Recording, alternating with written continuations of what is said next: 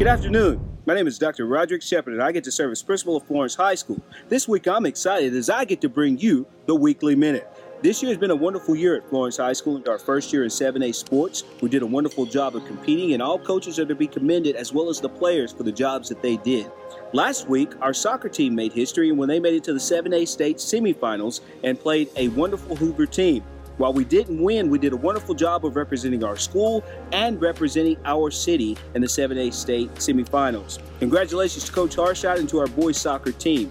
I'd also like to make mention of our baseball team and the great year that they had. They made it to the second round of the state playoffs, and we were able to host a second round playoff game as our students played against Hewitt Trussville. Also, Fafa program has had a great spring.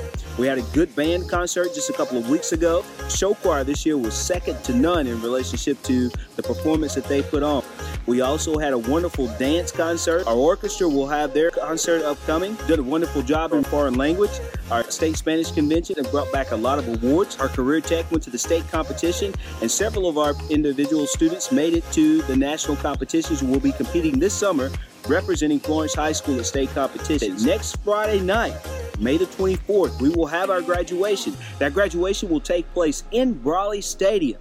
Uh, information in relationship to parking will be shared on social media. As we come to the end of the year, as principal of Florence High School, representing our faculty, staff, I would like to take this opportunity to be able to say thank you for allowing us the opportunity to be able to play a small role in the lives of your students during the course of this year. Congratulations to you seniors once again, and go Falcons.